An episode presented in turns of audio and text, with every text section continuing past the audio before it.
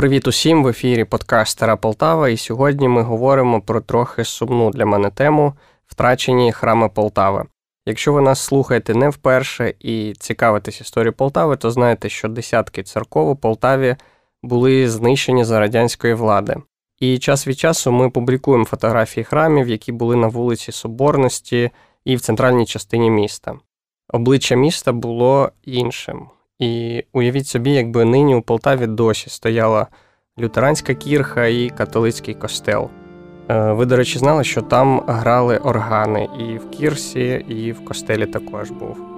Якби досі ще була хоральна синагога, це б дійсно вплинуло на самоусвідомлення полтавців, самоідентифікацію взагалі.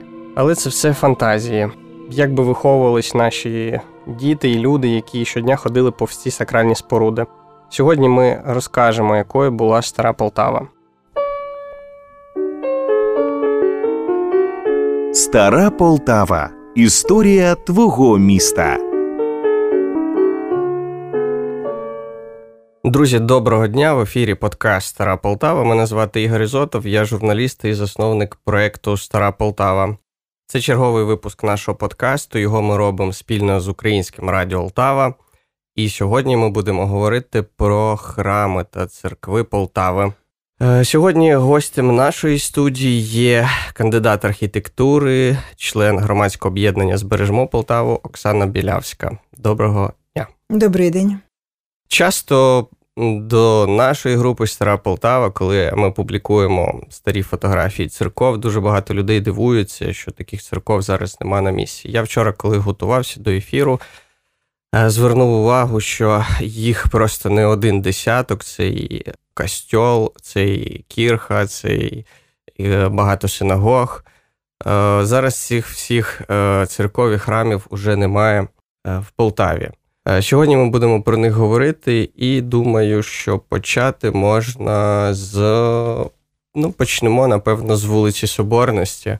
Наприклад, почнемо з синагоги, тому що під час екскурсії, коли ми проводимо екскурсії, теж дуже багато здивування з приводу того, що синагога була. І, наскільки я знаю, вона вміщувала понад дві тисячі людей. Чи це і так? Ну, я думаю, що це певні перебільшення про дві тисячі людей. А те, що синагога існувала, то це правда. І це була велика хоральна синагога. Вона, до речі, містилась на вулиці Гоголя, колишня Іванівська. Ну і взагалі-то... Сакральних споруд іудейського віросповідання в Полтаві було достатньо велика кількість, вони були меншого об'єму, зрозуміло, тому що громада єврейська була досить потужна і будували достатньо активно. А от велику хоральну синагогу, так, побудували її в останню чверть дев'ятнадцятого сторіччя, і вона зберіглася і по сей час. На жаль, вона має певні перебудови, і сьогодні вже й не впізнає, що це синагога, але тим не менше матеріальна структура її залишилася первісною. Увінчувалася синагога таким великим півсферичним куполом, і на старих от фотографіях, особливо там перспективних, ми завжди можемо її впізнати. А вже після того, як... прийшла на терени Полтави радянська влада і закривали всі храми, то в синагогі розташували спочатку клуб. Так він і існував собі. Друга світова війна вже вдалася в знаки до самої будівлі, вона була частково зруйнована. І в період повоєнної відбудови її відтворювали, вже також планували під клуб, ну але потім вже перетворили на об'єкт з культурною функцією. Зрозуміло, що купол вже ніхто не відбудовував, тому що п'ятдесяті-сорокові роки ХХ століття куполи були неактуальними, і те, що ми бачимо в Полтаві, це такі, ну, власне кажучи, сам такий елемент, як купол. Це жалюгідні залишки від тої кількості куполів, яку б ми бачили ще на початку ХХ століття. Тим не менше, я думаю, що це... варто і поваги, і заслуговує на те, щоб досліджувати такі об'єкти, тому що дійсно матеріальна структура синагоги, вона залишилася от і сьогодні, на сьогоднішній день. Ну, синагог у нас в Полтаві було, можна сказати, багато. Поруч була ще одна, наскільки я знаю, mm-hmm. маленька, міс Нахдім, якщо я правильно її називаю. І вони якось навіть розподілялись функції, тобто ця маленька синагога призначалась для людей, які, ну, не такі заможні.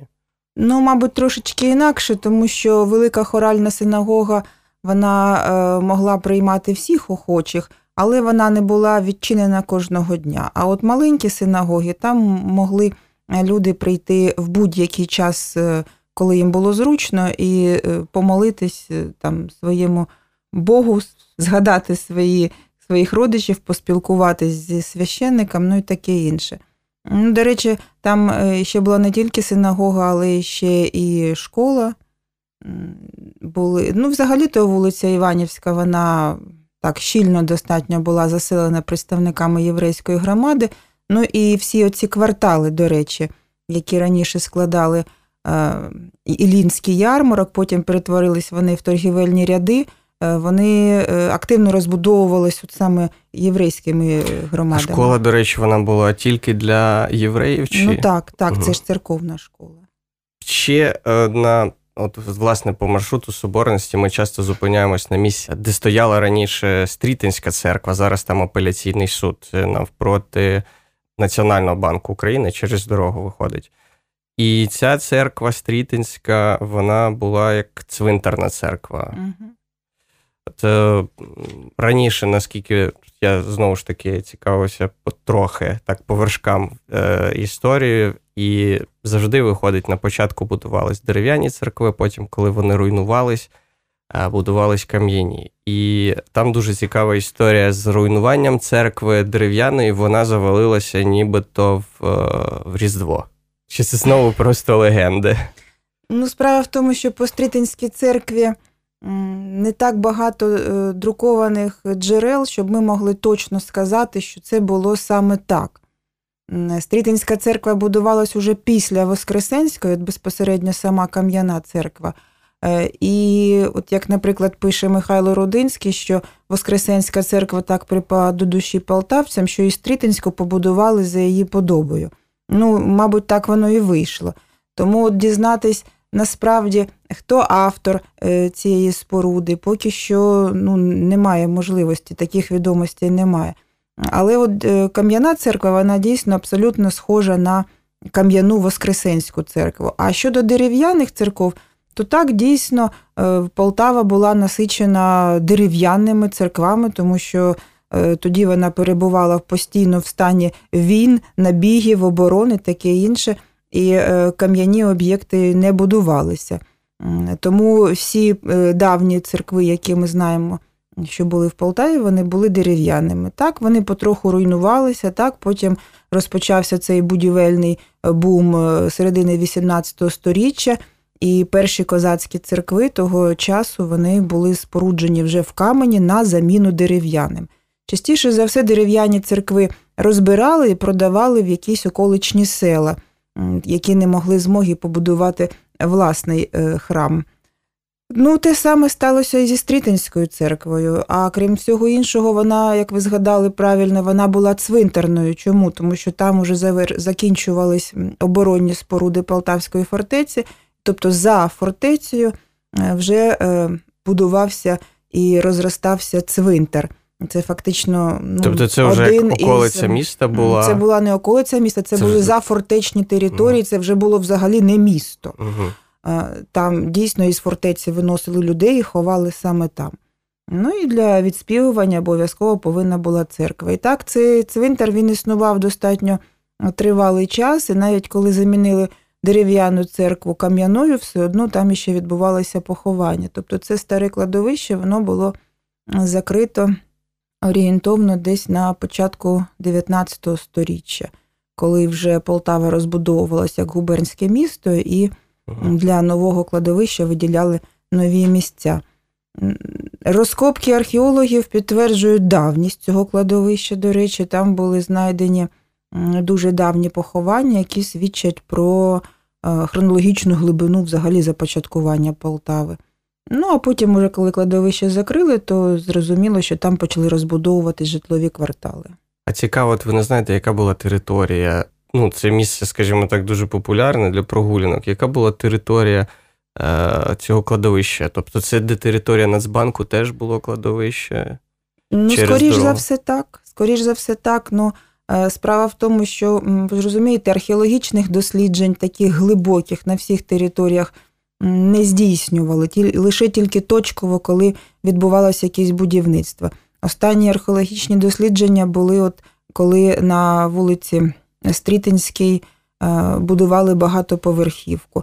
А до того ці дослідження були, як коли часи повоєнної відбудови відтворювали готель «Театральний», колишній банк, там були виявлені провалля, і там працювали археологи. І те саме з будівлею, де зараз міститься апеляційний суд по вулиці Соборності, там також перед будівництвом здійснювали певні дослідження. Але окреслити зараз таку, знаєте, географічно точну територію старого цвинтара, угу. ну, мабуть, це все-таки потребує досить глибоких досліджень, бо треба порівняти і мапи, і друковані джерела, і таке інше, чого наразі у нас ну, не так достатньо, щоб можна було от чітко сказати, що саме тут проходила ця границя цвинтаря. От ми згадали якраз і Воскресенську церкву, вона теж угу. була недалеко, виходить навпроти Спаської церкви, це там, де зараз музична школа знаходиться. Музичне училище. Муз... Музичне угу. училище. Угу. Для чого така от кучність церков? Тобто через дорогу є одна церква, потім будується ще одна. Ну, розумієте, це зараз ми сприймаємо тут через дорогу. А уявіть себе в середині вісімнадцятого сторіччя, коли фортеця завершувалась по вулиці нинішньої Конституції. Головний вихід із фортеці – це вулиця Соборності, на перехресті з Конституції Київська в'їзна брама. Тобто місто було не таке вже велике, і планувалось побудувати, ну, я так думаю, церков не так багато, але вони всі повинні були бути. Ну, дивіться, Стрітенська, наприклад, вона зафортечна, тобто вона не в місті, вона для цвинтаря, в неї окрема абсолютно функція. Воскресенська церква, про яку ви згадали, побудована була бургомістром Руденком, який захотів, мабуть, презентувати місту нормальний великий храм, що, власне кажучи, він і зробив за своїм коштом. І був Успенський собор, кам'яна велика споруда. Тобто в самій фортеці церков не так і багато було, ми їх знаємо лише п'ять. От угу. головний Градський собор – це Успенський, потім Воскресенська церква, через дорогу Спаська дерев'яна, а не ту, яку ми бачимо зараз. Потім ми виходимо за фортецю, бачимо Стрітенську церкву цвинтарну і піднімаємось на Миколаївську гірку, бачимо Миколаївську церкву. Все, тому це небагато. Ну, так, це абсолютно небагато. Невеличка кількість церков. Це потім, уже, коли місто розросталося і вже в пореформену добу почало насичуватись іншими церквами, а особливо з сьогоднішнього дня, коли ми дивимося туди, знаєте, в минуле, то здається, що вони на кожному кроці. Та і люди ж стали не такі вже віруючі, як раніше. Тому абсолютно нормальна кількість церков, не більше і не менше, ніж в інших містах. Чому історія цих храмів, чому вони закінчились? Тобто це все є якась одна причина цьому, чи у кожного храму різна історія? Ну, одна глобальна причина всім відома. тисяча дев'ятсот сімнадцятий рік, і потім це все прямувало і до України, і коли вже в двадцятому році в Україні і в Полтаві, зокрема, встановилась радянська влада, то церкви стали нікому не потрібні, це всім очевидно. Антирелігійна кампанія була розгорнута достатньо потужно, і цей вандалізм був, знаєте, таким всеохопним. Але от зараз, коли ми дійсно протягом часу дивимося уже туди назад, то можна ще, знаєте, такий зробити висновок, який з одного боку вважався парадоксальним, а з іншого боку, мабуть, він таке має певне підґрунтя, тому що винищували в першу чергу саме українські церкви козацького бароко. От так само і по Полтаві.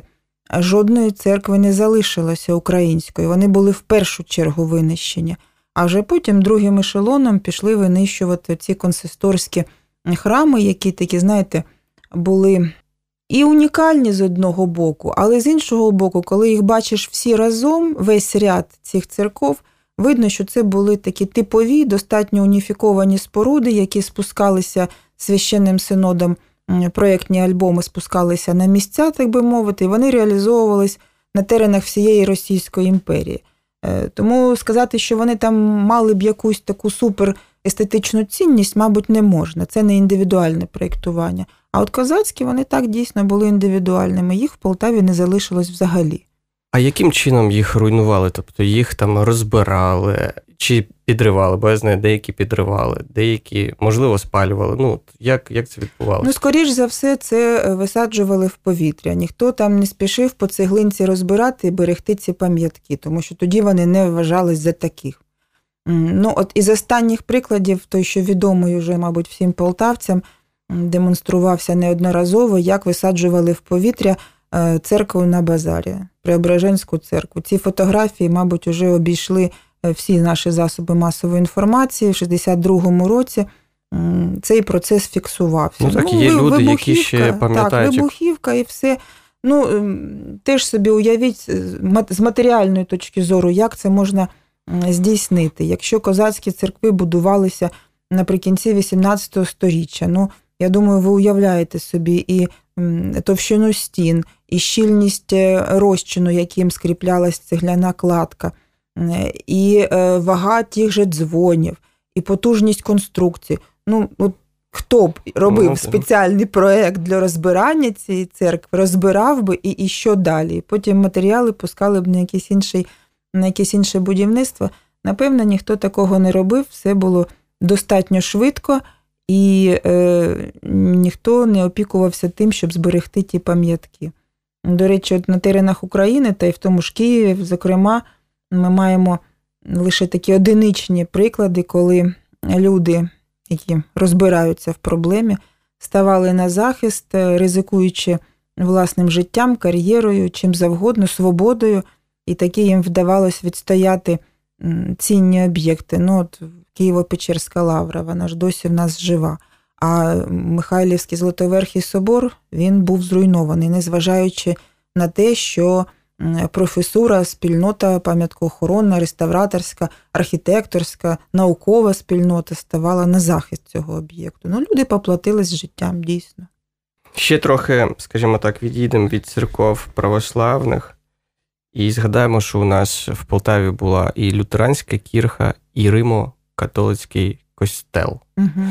Звідки, скажімо так, перше питання, коли люди дізнаються, що лютеранська кірха, звідки, для кого будувалась, тобто звідки взялись німці, по-перше, в Полтаві, які, власне, ходили в цю кірху? Ну, німців запросили до Полтави на початку дев'ятнадцятого сторіччя, переселенців німців, ремісників, сукноробів. І взагалі було переселено до Полтавської губернії близько тридцяти сімей, які утворили таку достатньо потужну німецьку колонію. І зараз ще, до речі, в Полтаві є така назва, як німецька колонія або колонія. Не всі вже знають, що таке колонія. Знаєте, за радянських часів думали, що це щось таке пов'язане да. з кримінальними правопорушеннями, а насправді це переселені німці. І от вони жили собі так достатньо кучно в цій своїй колонії, будувались там. Першу собі кірху вони спорудили саме на теренах свого місця помешкання. Це були спочатку пристосовані будівельки, потім вони побудували дерев'яну пристосовану будівлю. Ну, а вже коли люди розбагатіли трошечки, стали на ноги, так би мовити, громада вирішила, що їм треба мати спеціальний храм, де вони могли б відправляти свої потреби. І, врешті-решт, вони звернулись до міської управи, їм подарували землю, три, трикутний, ну, трикутний сквер за е, присутственними місцями. Ця земля була подарована німецькій громаді. Вони збирались достатньо довго з коштами і, нарешті, все ж таки побудували собі цю лютеранську кірху. Ну, лютерані – це ж, ви знаєте, реформаційна церква. Вони вважаються християнами, але такими від, відгалуженням від звичних нам православ'я і католицизму. Таким чином, власне кажучи, у нас німецька громада і на сьогоднішній день існує ще залишки тих німців, нащадки їх іще живі, і район німецької колонії, також він виділяється за архітектурою від інших районів Полтави. Достатньо велика і потужна громада була в Кременчузі, і зараз вона там така існує. Ну, а потім же теж, ви розумієте, Друга світова війна далася в знаки, і німці були, м'яко кажучи, погромлені. Ну, а потім цю церкву, як угу. і всі інші. Ну, а, а Кірху, зрозуміло, що в тридцяті роки двадцятого сторіччя її ліквідували як явище, як і всі інші церкви. У неї досить цікава архітектура, вона вибивається, скажімо так, візуально від інших храмів, які є, бо вона така трохи, як ніби... елементи готики там присутні. Так, вона, можна вважати, що вона споруджена в неоготичному стилі. До речі, її першим автором був такий відомий архітектор Болеслав Михайловський. Він багато будував об'єктів саме в такому неоготичному стилі, але громада спромоглася замовити проєкт, і потім почали збирати кошти на будівництво. Але виявилося, що ті кошти, які вони зібрали, їх стало замало, бо подорожчали будівельні матеріали, ну, тобто, як завжди, те саме, як і сьогодні. І вони так і не зуміли побудувати саме за тим проєктом собі кірху. І тоді вже, коли минуло десь близько десяти років, тодішній губернський архітектор Григораш, він взявся за те, щоб цей проєкт спростити, і взявся вести будівництво, тобто здійснювати нагляд, щоб будівництво було виконано саме за проєктом. Тому те, що ми бачимо на фотографіях, це вже такий спрощений, дуже спрощений угу, проєкт, проєкт Болеслава Михайловського. Да, кірха, судячи з усього, була невеличка за розмірами, витримана достатньо в такому стриманому, я б сказала, неоготичному стилі, дуже вишукана, як на мене, і вона абсолютно задовольняла потреби німецької громади у своїх релігійних прагненнях. За переказами там навіть містився невеличкий орган. Ну, але ж, знову-таки, документальних підтверджень начебто немає, а от за спогадами очевидців, які ще були недавно живі, то такий він там був там.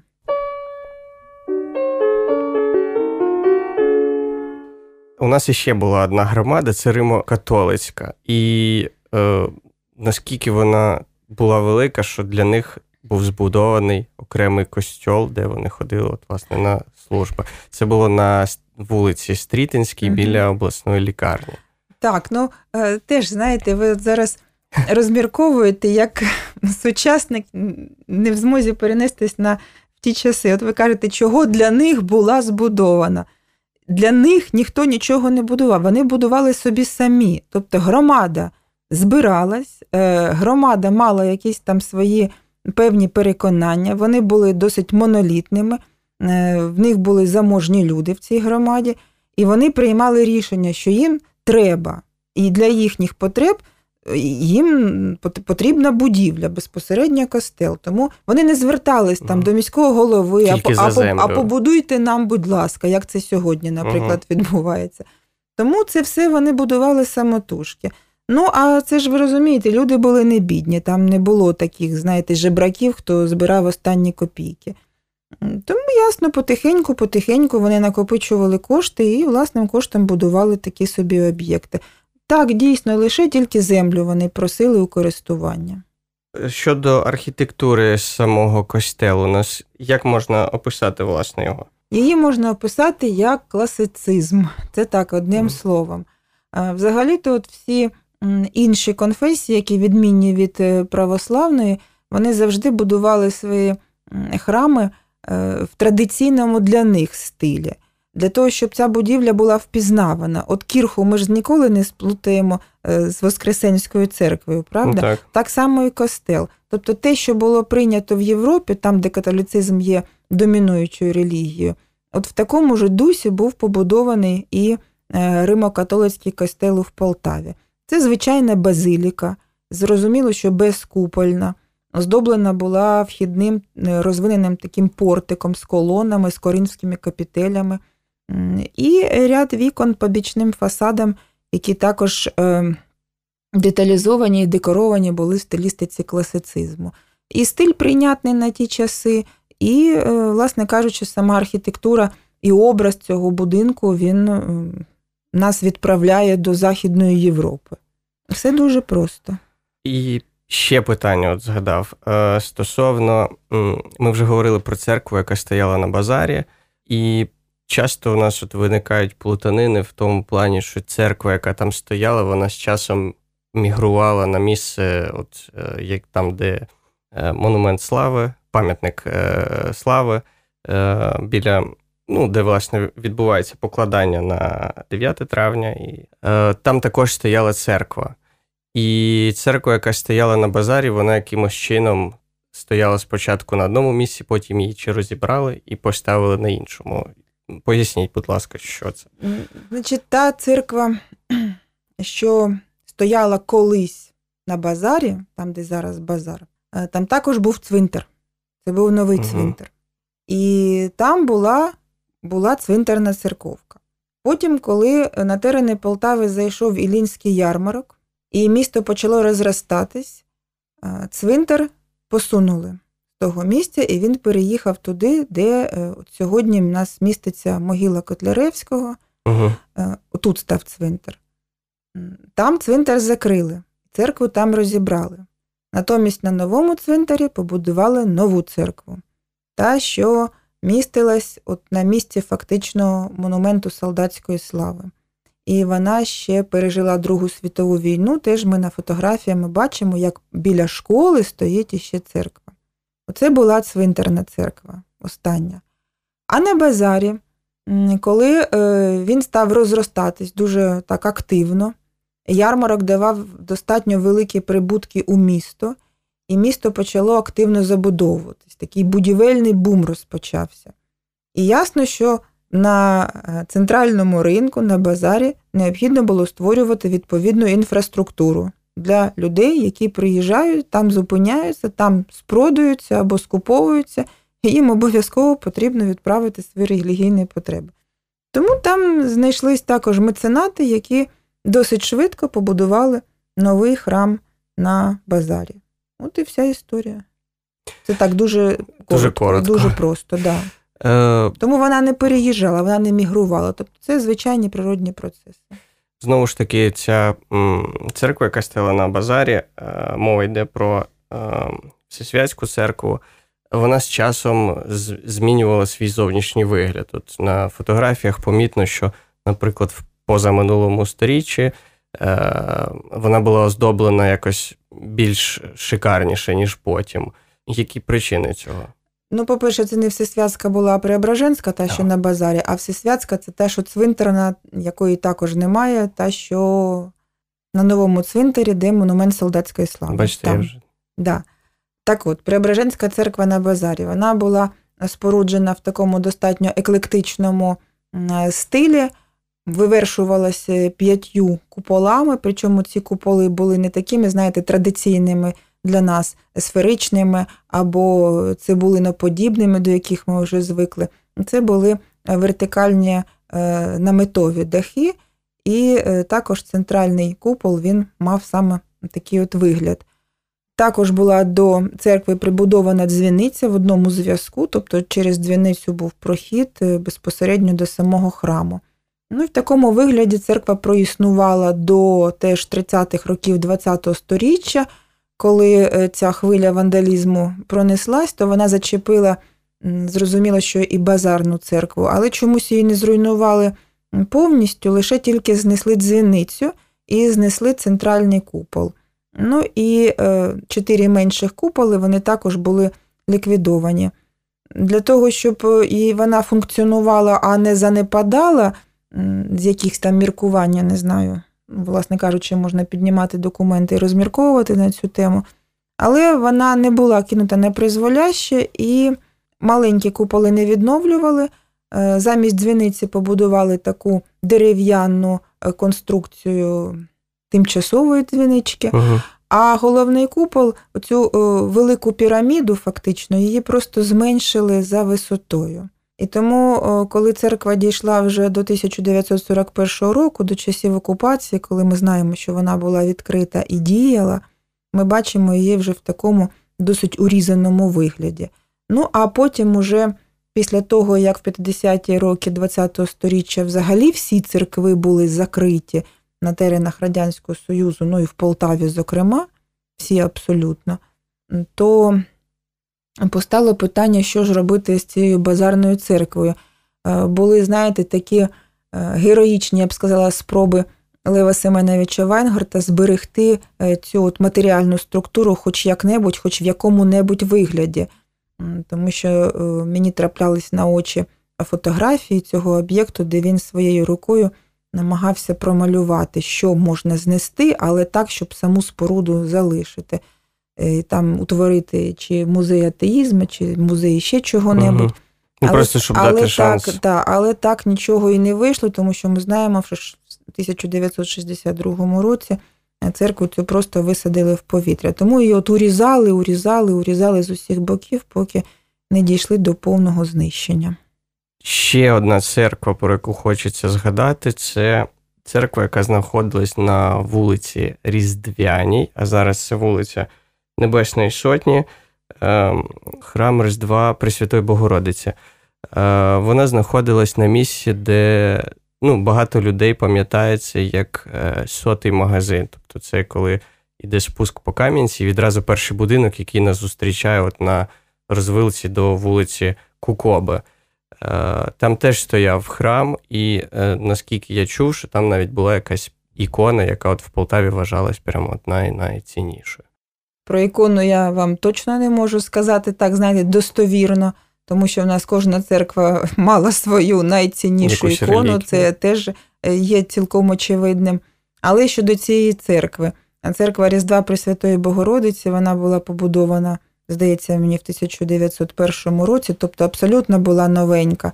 І от як на мій погляд, це із оцих всіх пореформених церков, не козацьких, це от найкраще і найвишуканіше за своїм образом і за архітектурою. Вона не повторювала стилістику московського зодчества або таких консисторських напрацювань, а була, знаєте, в такому псевдовізантійському стилі витримана. Фактично в основі її був тетраконх, який також нас може відсилати і до козацького бароко. Ну, переклички певні там присутні. Тому мені, наприклад, ця церква подобається якнайбільше із усіх наших цих тодішніх сучасних храмів. І проіснувала вона, як бачите, теж досить недовго.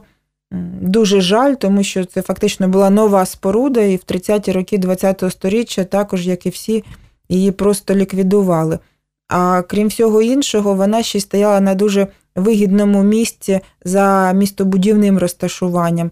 Тобто це ми спускаємося з нагірної частини Полтави, і якраз перспективу вулиці, цю розвилку замикала така гарна церква. Її, до речі, було видно в перспективах і з Соборного Майдану, і з Левади також вона проглядалася.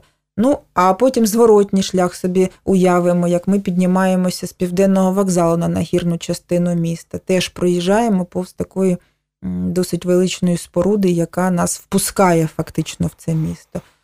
Тому на її місці побудували сотий магазин. Ну, так, гарна будівля, нічого не скажеш, але церкву, чесно кажучи, жаль. Ще хотів згадати церкву, яка знаходилась на Павленках. Історик Леонід Булава часто uh-huh. займається, власне, цим районом і часто виставляє фотографії церкви, і, е, яка знаходилась в нинішньому Павленківському парку, і як вона теж була багато оздоблена. Ну, от, е, да, з Леонідом Булавою ми також спілкуємося з цього приводу, тому що точного місця розташування церкви на Павленках, Покровської церкви на Павленках, поки що ми також теж не знайшли. Десь орієнтовно в зоні Павленківського скверу. Але щоб точно можна було це визначити, звісно, що потрібні археологічні дослідження, яких наразі ніхто не виконує, ну, мабуть, у найближчий час виконувати не буде. Тому це так, знаєте, такі тільки припущення можуть бути, що десь там. Але те, що от в дворі дев'ятої школи розташовані будівельки, і ще зараз вони існують і використовуються, які належали до церкви, це є фактом. А та церква, яка була споруджена, це вже останній фактично такий варіант сакральної споруди в цьому районі, тому що спочатку це були козацькі хутори, які теж мали обов'язково в своєму складі дерев'яні церковки. Вони також змінювали своє місце розташування, тому що, як ви правильно казали, то горіли, то вони зношувались і будувались нові. Але Павленки це завжди було за містом, це не була Полтава. І дуже тривалий час це були такі околичні території, передмістя фактично. Потім, коли уже у нас така розпочалася індустріальна революція і стали споруджуватись промислові підприємства, Павленки були долучені до меж Полтави, і там почалось активне розселення людей для обслуговування підприємств. Тобто будь-яке підприємство – це є такий містоутворюючий фактор. Як тільки воно з'являється, особливо крупне підприємство, обов'язково навколо нього формуються житлові квартали, де розселяються його робітники. Зрозуміло, що для функціонування нормального цих людей потрібно, для, для їх побуту потрібно було створювати інфраструктуру. І от також, як і усі інші церкви, з'явилась і Покровська церква на Павленках. Вона була велика, судячи з фотографій, це достатньо крупний об'єкт. І я думаю, саме через те, що Павленки були густонаселеним районом на той час, коли існували виробництва. Те, що вона була в такій архітектурі, яка на перший погляд здається пишною, шикарною і якоюсь надзвичайною, то це дійсно лише тільки декорація насправді, тому що ця еклектика, це надмірне декорування фасадів, воно притаманне було тому часу, і взагалі тій архітектурі, яка, як я вже казала, спускалася, так би мовити, згори. Чим більше декору, тим вважалося, що це буде красивішим. А насправді конструктивна схема там також доволі проста і традиційна, і нічого такого там особливого ми бачити не можемо. До речі, якщо знову ж таки поставити в один ряд цю церкву і низку подібних церков не лише в Україні, але ще й в Росії, і взагалі на теренах Російської імперії, то ми побачимо, що Павленківська церква нічим особливим не вирізняється від них. Але для Полтави, так, дійсно, це була унікальна споруда. І взагалі я вам скажу, що полтавські об'єкти, вони всі є унікальними саме через те, що вони побудовані в одиничному екземплярі. У нас немає типової забудови, типового такого проєктування і насичення нашого середовища однаковими об'єктами. Тому дійсно так, це містобудівна складова, вона була домінантою для Павленок, і те, що її знесли, ну, це також було не на користь нашому місту. Ну, якщо підсумувати, ми все одно, скажімо так, не всі церкви і згадали, але фактично там років сто п'ятдесят назад місто виглядало трохи інакше, ніж зараз, маючи такі об'єкти, власне, на своєму ландшафті. Який можна зробити, скажімо так, підсумок нашої розмови? Чи якби фактично ці церкви збереглись до цього часу, це б якимось чином впливало взагалі на життя міста, якщо так, то яким? Підсумок можна зробити філософський. Даність у нас така, як є, така і є. І прогнозувати, що було б, якби їх не знесли, ну, це, я думаю, що марна справа. Зрозуміло, що місто втратило е, досить таку вагому частину свого індивідуального обличчя. Натомість з'явились інші об'єкти, які стали не менш привабливими, ніж ті церкви. Говорити, наприклад, про те, що е, через те, що немає церков, люди припинили бути духовними, високодуховними, моральними, таке інше, ну, як на мій погляд, то, мабуть, це певне перебільшення. Те, що відбувався цей вандалізм, він відбувається, власне кажучи, і сьогодні. Те, що ці підвалини сьогоднішнього ставлення до унікальних об'єктів були закладені саме тоді, в тридцяті роки ХХ століття, це також є, я думаю, беззаперечним. Чи втратило місто? Так, втратило, але натомість здобуло інші якісь риси. Ну, є, що є, як кажуть. Відновлювати зараз ці церкви, мабуть, уже немає сенсу. Але відновити місця розташування цих церков, спорудити якісь ознаки, які б показували полтавцям, що ми мали і що ми втратили, я думаю, що це є необхідним. Коли-небудь, можливо, це і станеться, тому що такі ідеї і проєкти були озвучені ще в тисяча дев'ятсот дев'яносто дев'ятому році, але, на жаль, на той час якось вони не знайшли відгуку ні в громадськості, ні у владі полтавській. І на сьогоднішній день ми так і не маємо цих місць фіксації зруйнованих церков. Натомість ми маємо вже декілька новобудов, вже часів Незалежної України, сучасних церков, які, я думаю, в подальшому будуть формувати цей новий шар сакральних споруд у Полтаві. Хочу подякувати Оксані Бєлявській за розмову. Нагадаю, що це була розмова про храми та церкви Полтави, яких уже немає. З вами був журналіст Ігор Ізотов, автор проєкту «Стара Полтава», і Оксана Бєлявська, кандидат архітектури, член ГО «Збережмо Полтаву». Дякую за розмову. Також дякую тим людям, які до нас долучаються. У нас більша кількість прослуховувань. Нагадаю, ми є на Apple та Google подкастах, Castbox, Pocketcast і так далі. Ми щовівторка робимо наш черговий ефір, і цей подкаст вже третій. Окрема подяка Суспільному і Українському радіо Полтава, які допомагають робити цей подкаст. Підписуйтесь на нас і рекомендуйте друзям. Стара Полтава. Історія твого міста.